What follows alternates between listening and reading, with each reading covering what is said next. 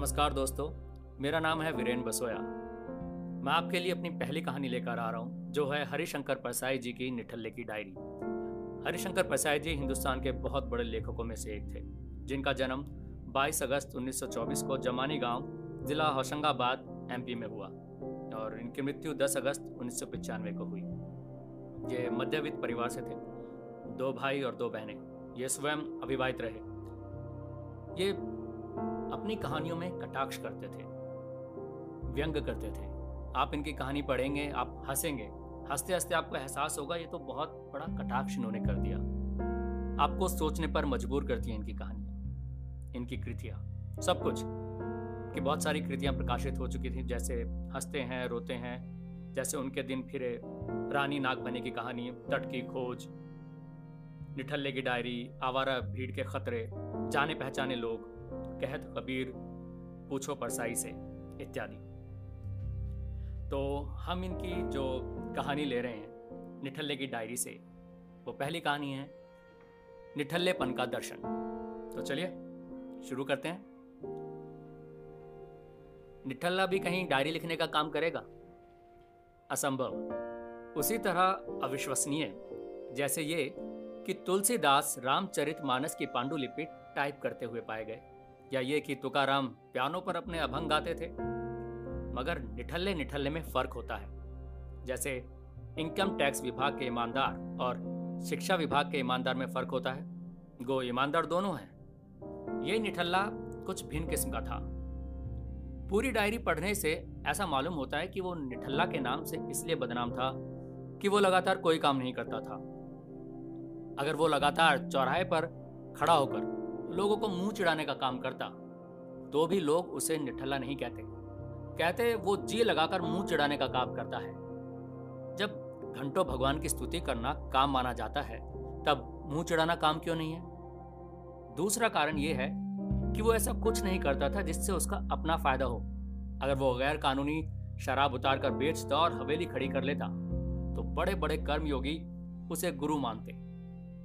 वो शायद घूमता रहता था। और जहाँ तहां घुस जाता था। नियम उसकी ज़िंदगी में नहीं था। नियम के कारण ही एक उल्टा कहलाती और दूसरी पतिव्रता। निठल्ले की डायरी के पहले के कुछ पन्नों में कुछ फुटकर बातें पाई गई है, जिनसे मालूम होता है कि नियमित कर्म के प्रति उसकी विरक्ति कैसे हो गई थी। चलिए, पढ़ते हैं। श्रीमद भगवत गीता की रचना किसने की? क्या कृष्ण ने सचमुच रणभूमि में अर्जुन से यह सब कहा, जिसे व्यास ने लिखा? इस सारे उपदेश का नतीजा क्या हुआ? अर्जुन ज्ञानी हो गया और लड़ने लगा। यानी, ज्ञानी वो, जो हमेशा लड़ने को तैयार रहे। और दुर्योधन तो पहले से लड़ने को तैयार था। यानी दुर्योधन अर्जुन से ज़्यादा ज्ञानी था। यानी बुरा आदमी अच्छे आदमी से ज़्यादा ज्ञानी होता है। यह बात मेरे गले नहीं उतरती।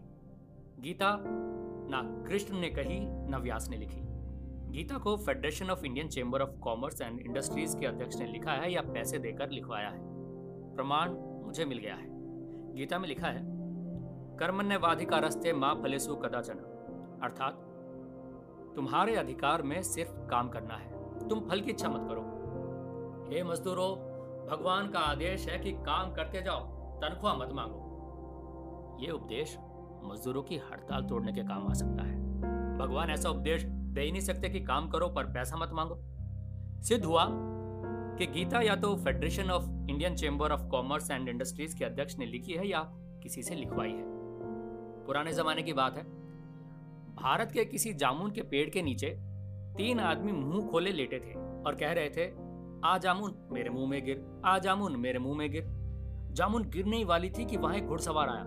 वो घोड़े पर बैठकर घूमने को बड़ा काम मानता था। जैसे आजकल सरकारी जीप पर बैठने को बड़ा काम माना जाता है। उसने उन तीनों को हंटर मारकर भगा दिया। कई साल बाद, पश्चिम में एक लड़का एक सेब के पेड़ के नीचे बैठा था। वो भी कह रहा था आ सेब मेरे मुँह में गिर आ सेब मेरे मुँह में गिर। सेब जामुन से बड़ा होता है।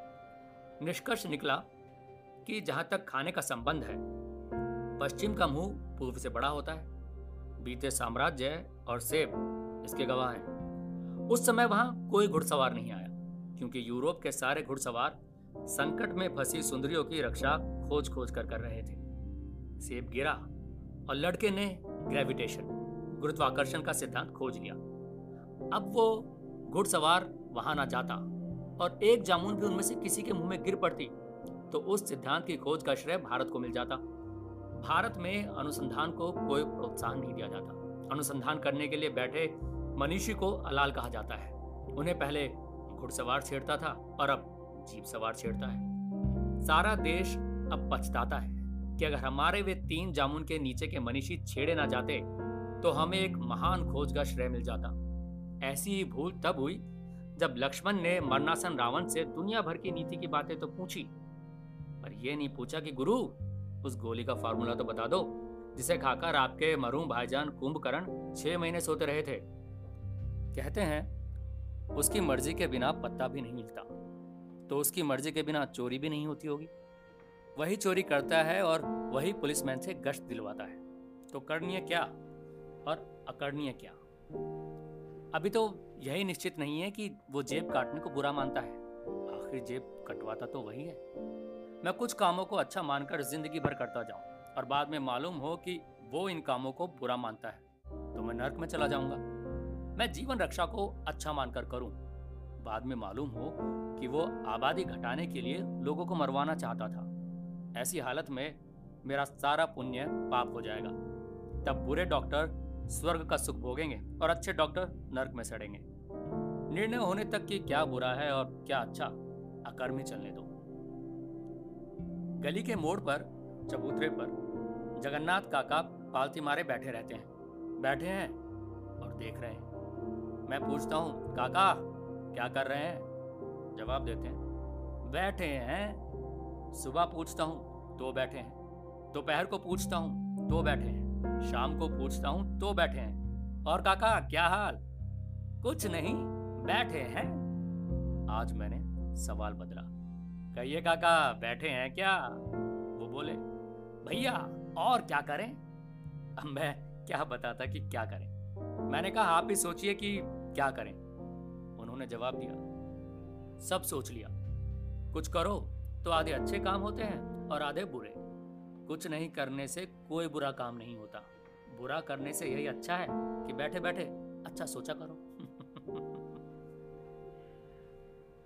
छब्बीस तारीख की रात 11 बजे पंडित नेहरू ने कहा, मैंने सब फाइलें निपटा दी।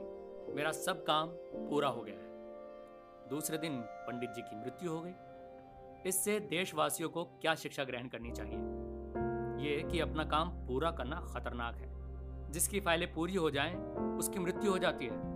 जिसे जीवित रहना है और देश की सेवा करनी है वो फाइलें कभी पूरी नहीं करेगा।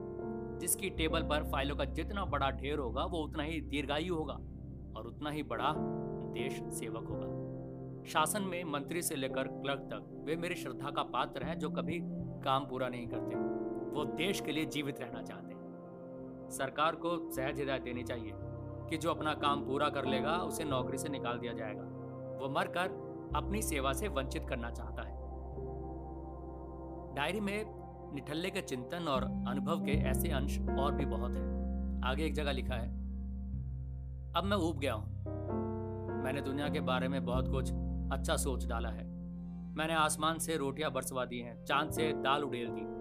मैंने सारे बमों को बोरों में भरकर समुद्र में डलवा दिया है। सारे कारखाने मैं मजदूरों को दे चुका हूँ। जगह जगह मैंने कल्प वृक्षों के बगीचे लगवा दिए हैं, जिनके नीचे बैठकर लोग इच्छाएँ पूरी कर रहे हैं। सारी सुंदरियों को मैंने उनके प्रेमी उपलब्ध करा दिए हैं। अब और कोई रहनी नहीं बची। सारे कवि मुझे गाली दे रहे हैं और जच्चा के गीत लिख रहे हैं। अब मेरे लिए कुछ सोचने को नहीं बचा। अब मैं कुछ दिन घूम घूम कर दूसरों के काम में दखल दूँगा। कल से ये मेरा दखल अभियान शुरू होगा।